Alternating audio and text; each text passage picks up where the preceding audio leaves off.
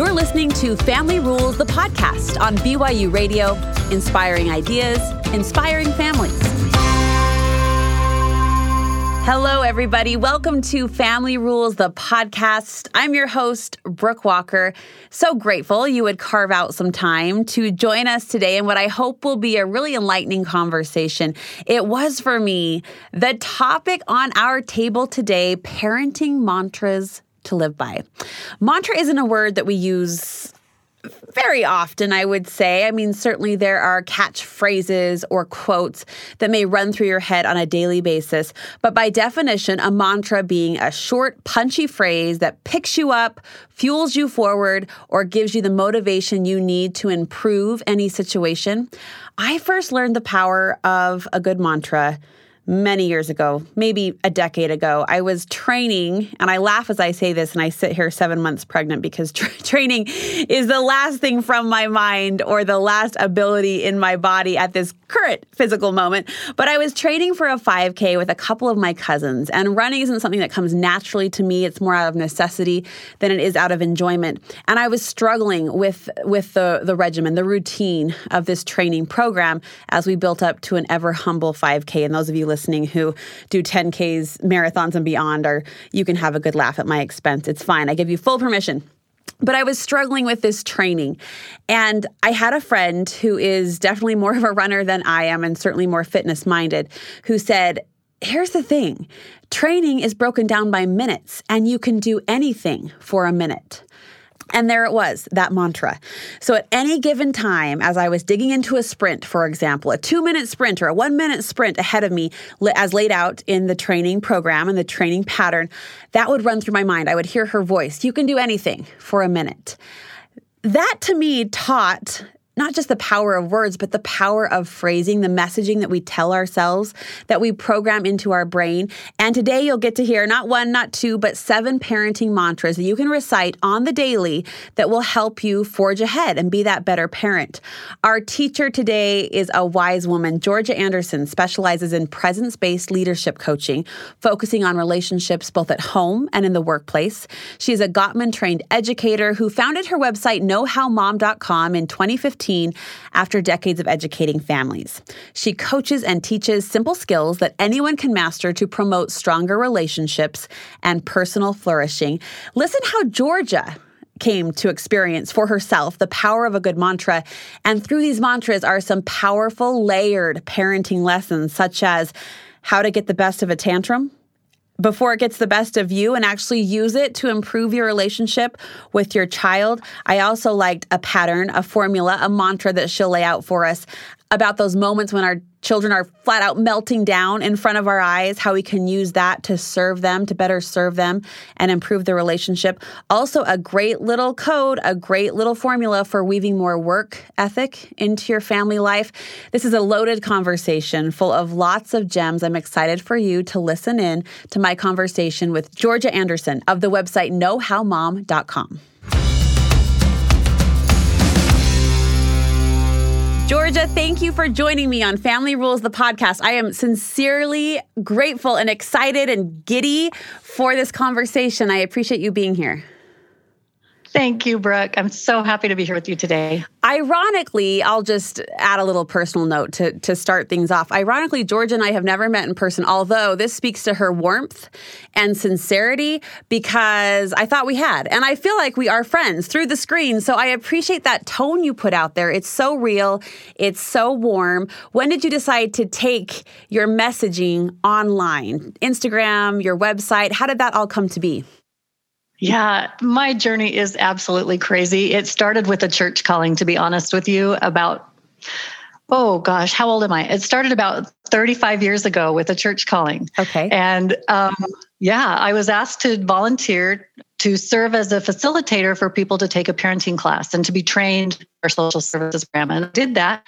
And I did that for 25 years as a volunteer and loved it. Found out that I'd really found my calling in life and turned it into a business about five, six years ago. Started experimenting with turning it into a business, and it's been a great ride ever since. Well, I'm as much a follower as and a fan as I am a wannabe friend. I think the advice you're putting out there is so measured.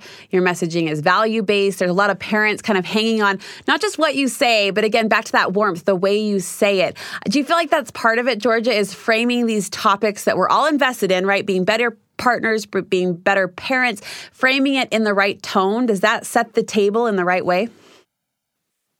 I think so. And I think also, you know, having been through a lot of hard things in sure. my relationships in my life, my own life also helps. So I feel like I have a an experiential compassion that's innate because I've been through a lot. yeah, that seasonability so, counts for sure. Yeah. Yeah. I love this topic. I, I'm a wordy girl. It goes back to my journalistic background, but I believe in the power of words and phrasing and their ability to move and motivate people in the right way. So, this idea of mothering mantras or parenting mantras, set it up for us. How can a single sentence or a singular phrase help change our day or change our perspective as a parent? Mm, love that question. And I, I'll bring that back to my own personal life. I'll give you an example. Um, I'm not a great housekeeper. I, I don't enjoy it. I don't love it. And I had a neighbor you know years ago that really was i mean i just watched her her homekeeping and her home always felt clean and fresh and and nice and not cluttered and and i just really had a heart to heart with her once and i said you know this is something i know i'm not it's not a natural for me you know what what would you say to me to help me? And she said i'll tell i'll give you two ideas. And they were mantras. She said next time you walk have something in your hand remember to touch it once. And she said there are two mantras i want you to remember. Touch it once touch it once. and a place for everything and everything in its place. Aha. Those two sentences changed my life. They they helped me let go of a lot of perfectionism. They let me say if i can do those two things then i think i can make peace with my housekeeping. And i have honestly practiced those things and kept those thoughts in my mind for years for 20 years. When when i pick something up in my house i think touch it once a place for everything and everything in its place. It has helped me a ton. So that's an example of how a simple sentence yes. can be life changing. Oh, I love it. I love it. And I've spent the last 15 years talking to inspiring voices like yourself, coaches, therapists, psychologists.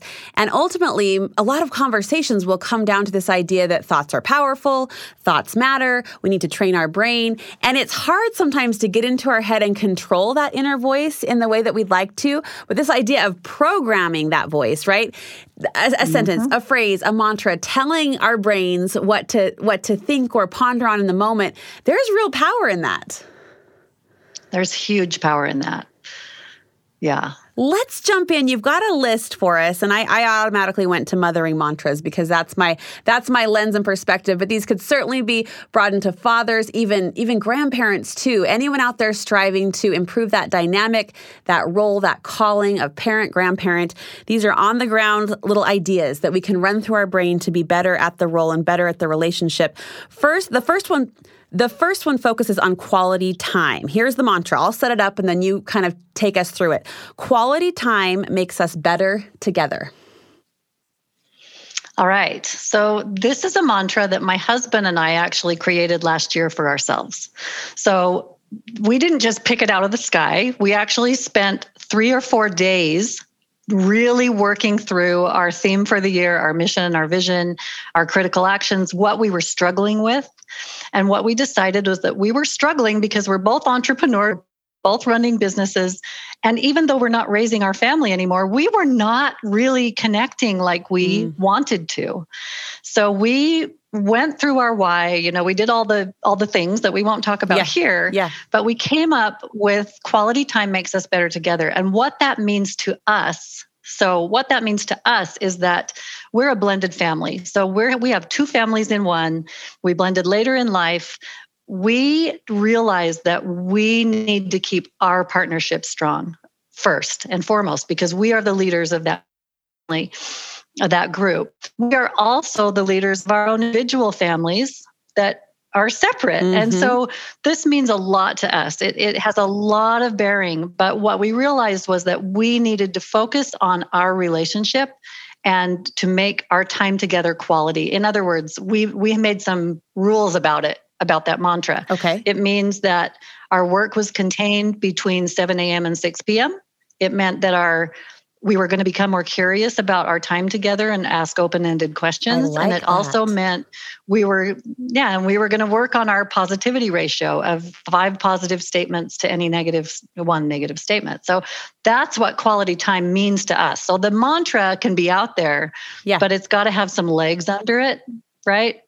So um, that that's what holds true for us. In quality time makes us better together. We we we know what quality time means to us. Okay, this was a and perfect, so we can say that mantra. yes, yes. This was a perfect jumping off point because there are so many layers to unpack with this. First of all, the purposeful approach.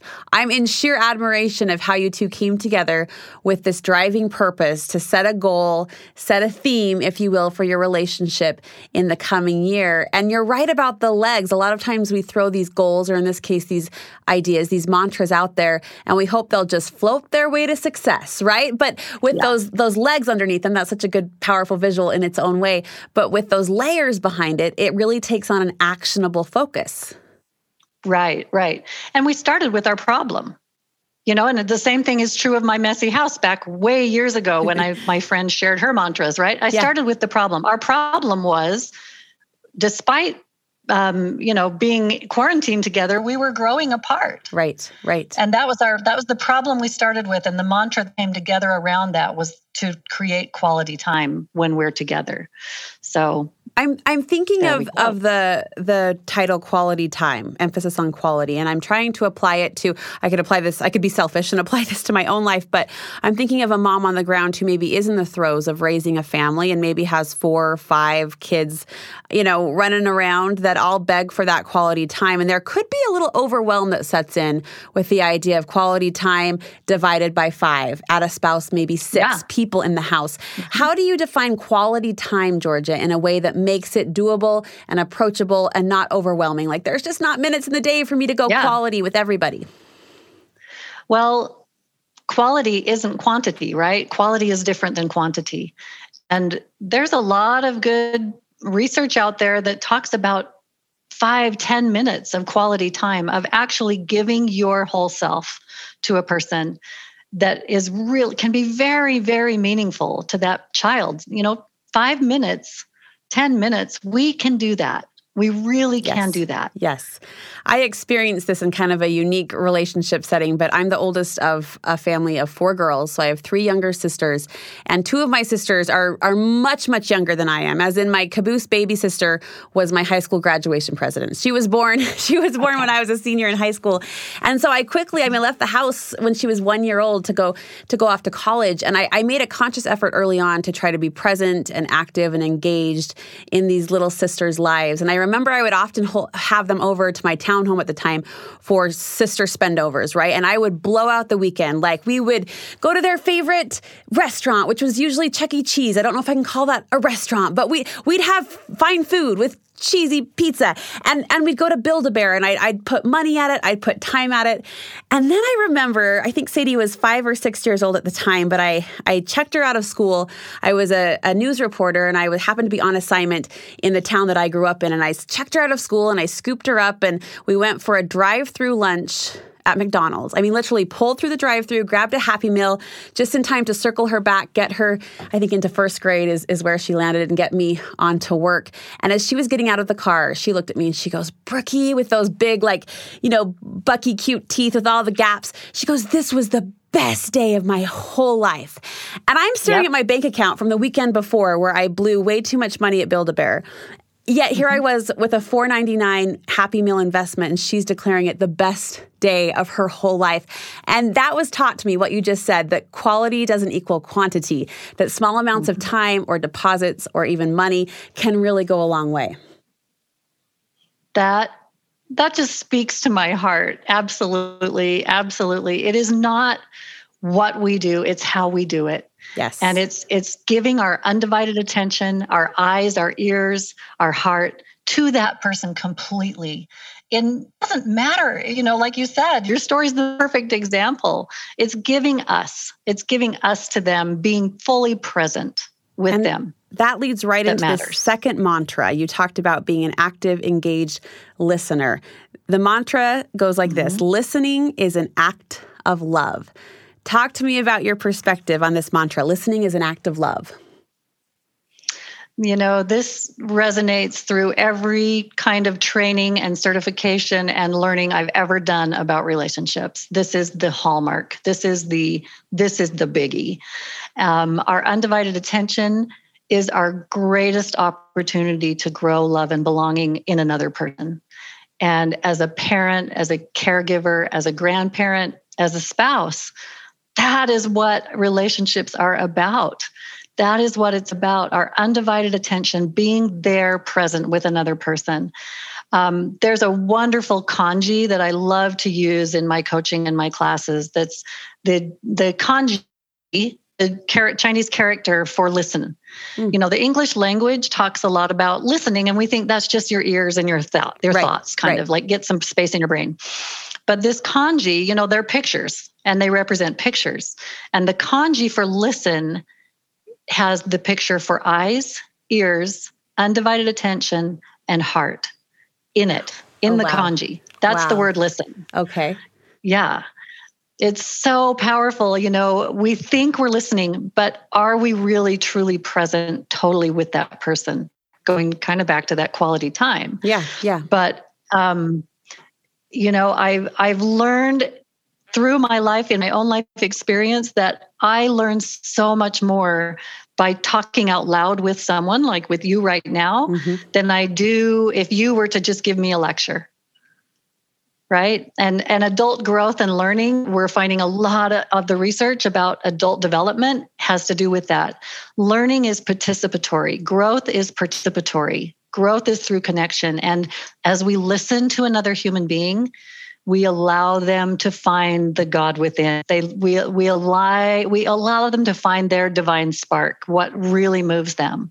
Hmm. and we're opening the floodgates to personal development when we listen well Ah, you set that up so well. I mean, a lot of times listening, even if you take it beyond just ears open, you're thinking, okay, square your shoulders, make eye contact, face the person. You just painted a deeper picture of open heart, open spirit, right? L- letting letting ourselves embrace what's being said and be kind of a, a receiver of the message. That's a complete whole body experience, isn't it? It is a whole body experience. You know when i think about the for instance the political climate we're in right now and how difficult it is. And i was thinking yesterday about my own brother who has very different political views than i do. And yet i know that we both want the same thing. We just have a different way of going about it right? So I, I was thinking about that and how when i listen to him with half of me and i keep defend i keep defending the part of me i want to keep safe hmm I feel angry. I feel defensive. I feel like he's all bad. I'm white, he's black. Mm-hmm. and when I when I'm able to think about sitting down at the table with him at family dinner and really opening my heart and my mind to his path, which is different than my path, all of a sudden, no matter our differences, all feels well. All feels in the well. world Yes, for us. yes. My mind went to parents of teenagers too, or young adults who, you know, they're grappling with their own big decisions and transitions that may or may not line up with you as the parent, your own belief system or your own ideology. But that openness can deepen the relationship in real ways. That's a powerful one. Let's go to number three. Different is good. And this is one that kind of gave me pause because I think a lot of times something to celebrate about family are the similarities, right? We share DNA, we come from the same upbringing. There's a lot to celebrate there. How are differences something to celebrate? And ultimately, how can differences strengthen us relationship to relationship? Yeah. Well, I am a big nature girl. I spend a lot of time in nature. It's a very important place for me. And I I take a lot of my lessons from the natural world. And I think about the natural world as an example a lot. So let's take that as diversity. Okay. Let's think about the world and the diversity in the world and what that brings to us as partakers in this diversity, right? what would it be like if every plant was the same plant? What would it be like if every animal looked the same? If every sunset was exactly the same? If every landscape was the same? How would life be different? And I think then I apply that to people. It, it fits like a glove, right? How would it be if we were all just little marching soldiers exactly the same? It life would lose its joy for me. It mm. would lose its richness. Mm. And when you when I think back to the teenagers, you know, the yes. teenagers are a perfect example.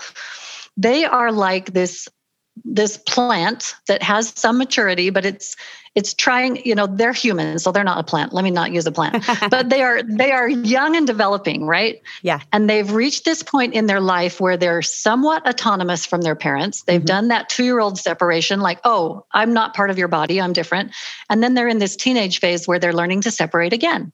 That's really normal and healthy and should happen and what some what one thing that they're doing is they're trying on all kinds of outfits as to what they want to be like when this they grow up. Yes. It's called yes.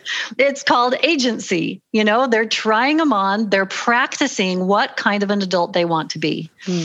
And they it's very appropriate for them to sometimes look at their parents and go, I don't want to be like that. I don't want to be just like that. I want to be something different because they may see something about their parent that doesn't quite fit for them or that they're not comfortable with. Mm-hmm. And if we as parents are looking at, like, I've got to raise a mini me, I've got to raise an exactly me, what are we missing out on? We're missing out on so much joy and diversity, just like nature gives us. So, looking at different as good is to me something that I've definitely learned better to do in my older life to ease up on, you know, making my children be a certain way or a certain thing. Mm-hmm. It's brought me so much joy. I've learned so much by allowing space for my children to experiment to be who they are and, you know, within healthy, loving boundaries, sure. of course. Sure. Yeah. I love that analogy of nature and how flat and gray the world would be if it was all just unilateral. I'm raising a little three year old that I can already tell. I mean, I know it more applicably lands on the teenage phase, but I can already tell this buddy's going to be different. And I'm trying to honor that. And it, it, does stretch you as a parent, right? And pushes you to this place of flexibility yes. and openness, which selfishly speaks to our growth as well. Different is good. I like that. Mantra number four. Now, this is a big one. This is a goodie for any grandparent out there, I think, as well, trying to engage engage um, and support from a distance. My child or my grandchild is not giving me a hard time. My child is having a hard time. I feel like this would take out maybe 70% of the frustration I might feel as a mom to littles or a mom a mom to younger kids. My child is not giving me a hard time. My child is having a hard time. This is gold, Georgia. Well, this is not me. This is John Gottman, the great Einstein of love, yes. the greatest researcher of relationships we've ever known um, to this point. And he created this mantra for parents, which speaks to so many levels of yes. his research and, and psychological research. But it's the essence for me of what how to create a good boundary with your young children, but any any child, right? Um, and we know that good boundaries are the foundation of any healthy relationship, like being able to separate like that toddler does that they first start separating from their parent and how that parent allows them to separate and differentiate is huge. It's going to have an impact throughout their lives how we separate someone's behavior from us. So um, when i when i can look at a child who's throwing tantrum and instead of being, being a reflection on me mm-hmm. in the mm-hmm. grocery store or mm-hmm. at church or wherever I am.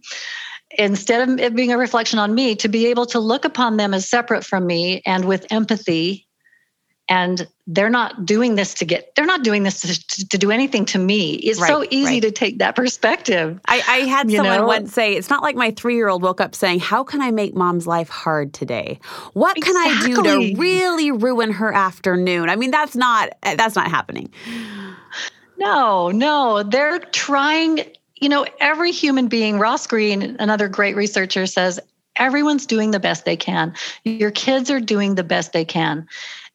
if we can take that approach that they are growing and struggling and they're you know in this little body that's trying to figure out the world and trying to figure out their relationships and trying to figure out how to stay safe and fed and warm and have friends and all those things that we are figuring out our whole lives um, we we if we can separate that and recognize that when there's misbehavior in some way it's because they're struggling they're having a hard time and they're not out to get us. Right. So right. it changes it changes everything. Right. I'm going to jump ahead to this other mantra on your list. It speaks to the meltdown, kind of speaks to the acting out. You encourage parents to embrace this idea that we don't want to lose our temper, we want to use our temper. I'm totally intrigued by this. Teach me.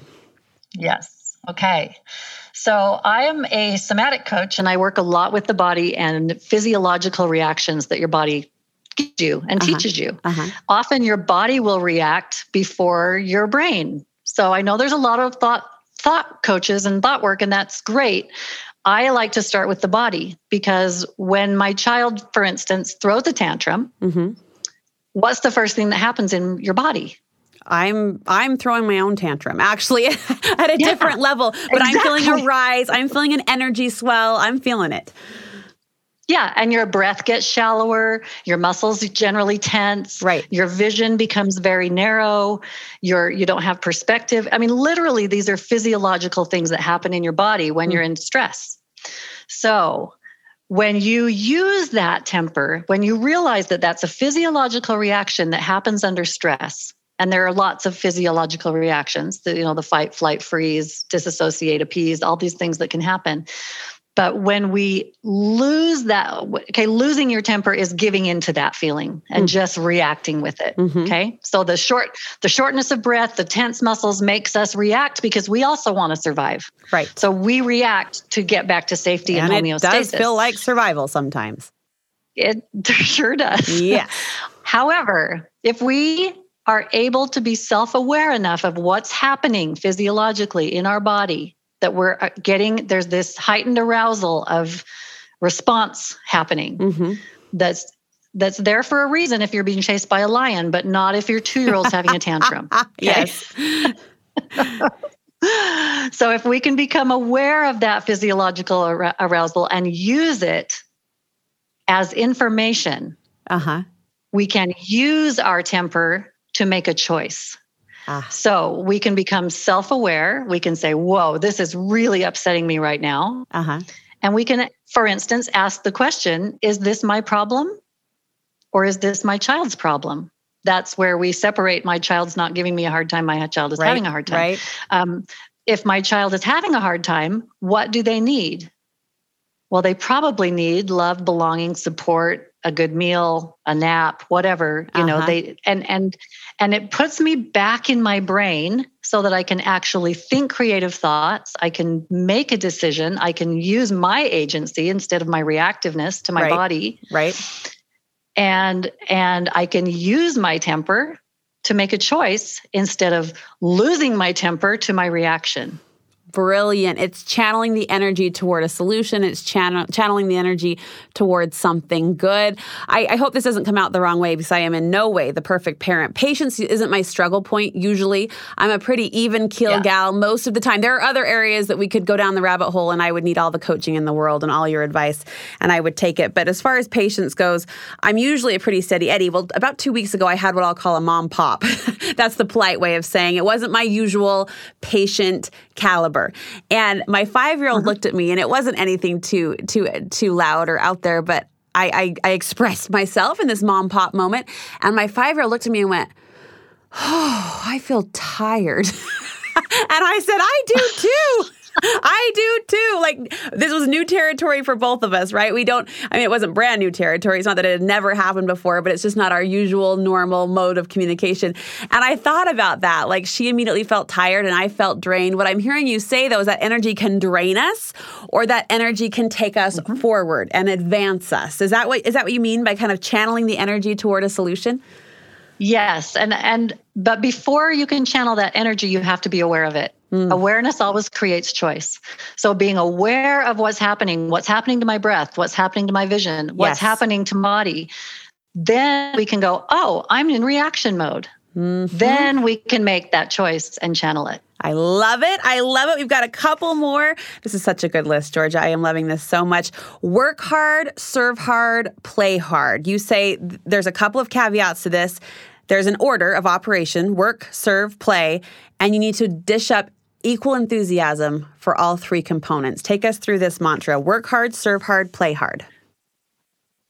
Okay, this is actually the mantra of my brother's family, one of my brothers. Okay. And um, he has had this with his children since he was they were tiny children and the cool thing about it is they you can literally watch their family and see this mantra in action they learn they have all learned how you know they built a chicken coop together. They all learned how to take care of the chickens. They learned how to sell the chickens.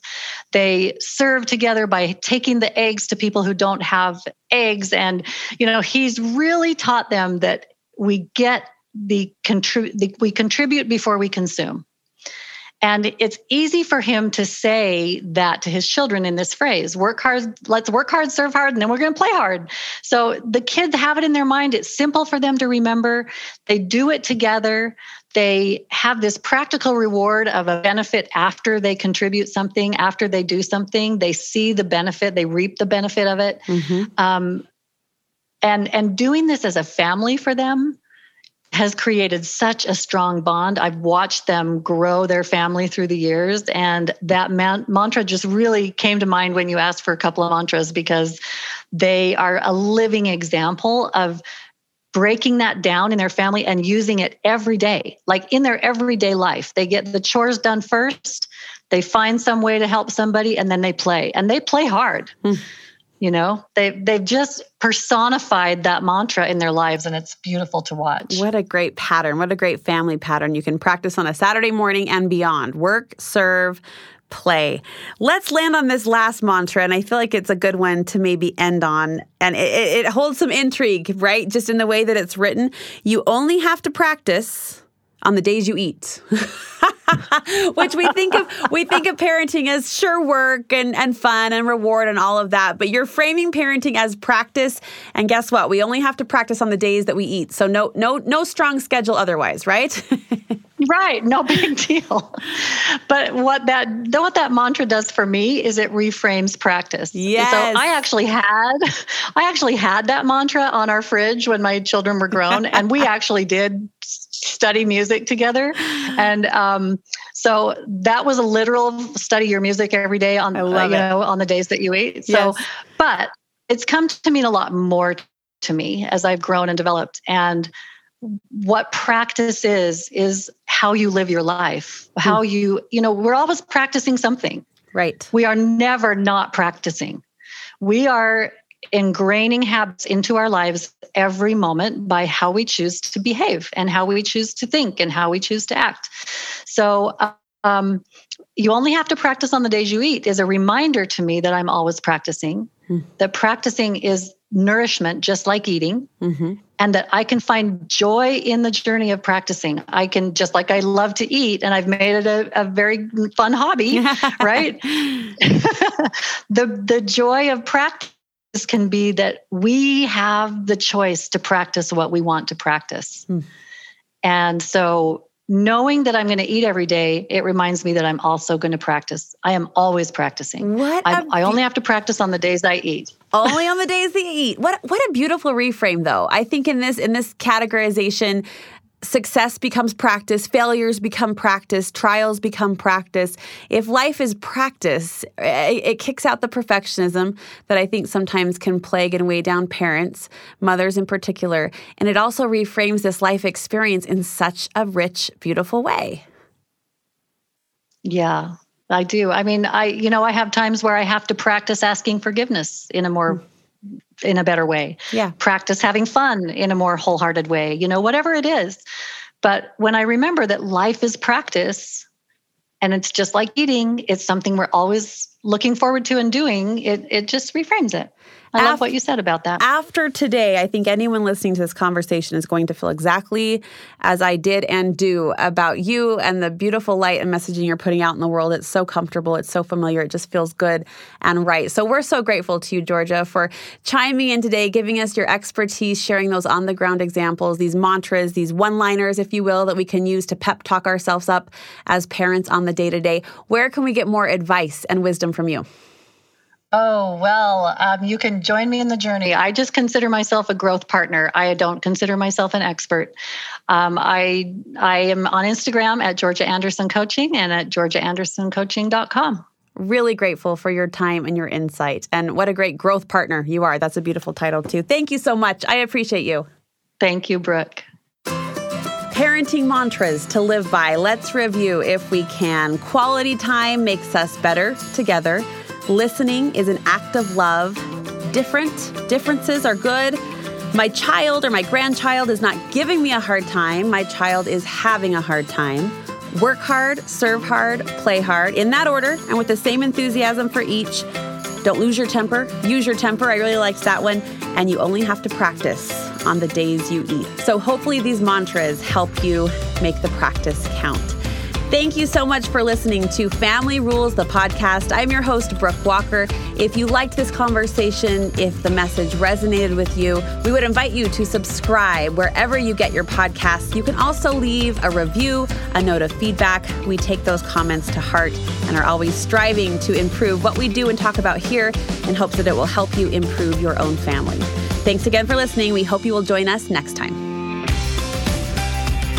Family Rules, the podcast, is a production of BYU Broadcasting.